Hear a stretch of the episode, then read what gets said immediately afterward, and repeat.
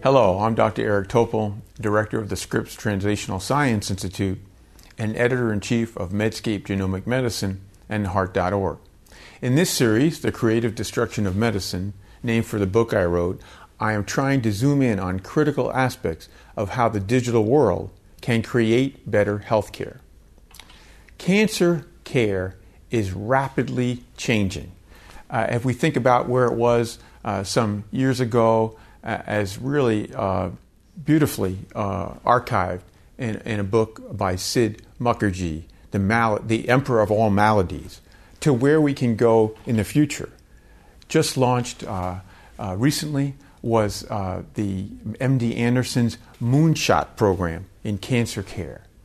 And this is perhaps because of genomics, digitizing the uh, genome of the tumor, comparing it to the genome native germline. This gives us an opportunity we never had before. So, what is this cancer clinic of the future going to look like? Because it's just starting to uh, get developed today. So, for example, when we have an individual presenting for a new diagnosis of cancer, we have to move away from fine needle aspiration and minimal tissue. We need real tissue to be able to process it properly. And not only do we need the uh, formalin fixed paraffin, paraffin embedded FFPE, but we need FF, that is uh, frozen, uh, flash frozen specimens, so that we can then sequence, whole genome sequence, this tissue. Now, when that is done at the primary diagnosis and done within hours and analyzed with the appropriate software algorithms, we could get the driver mutations nailed within 24 hours from the diagnosis.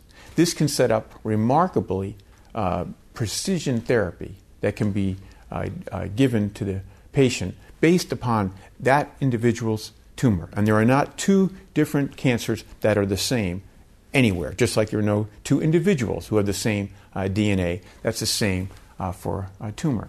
Now, one of the issues that we have to confront is there's a lot of intra-tumor heterogeneity we need multiple samples to sequence from the tumor, and if there's already a metastatic lesion, we need a sample of that as well. So, multiple sequencing, frozen tissue, genome um, driven, guided therapy, right from the get go. That's not what we have today, but that's where we can go in the future of uh, cancer uh, genomic medicine. It's really an exciting opportunity, it has to be validated. The cancer drugs that are used today are remarkably expensive. And what's fascinating is to see, and this is a recurrent theme, is that a drug being used, for example, for uh, renal uh, carcinoma can be used for leukemia. And there was a classic three uh, part article, front page New York Times, that exemplified uh, some of the stories along those lines.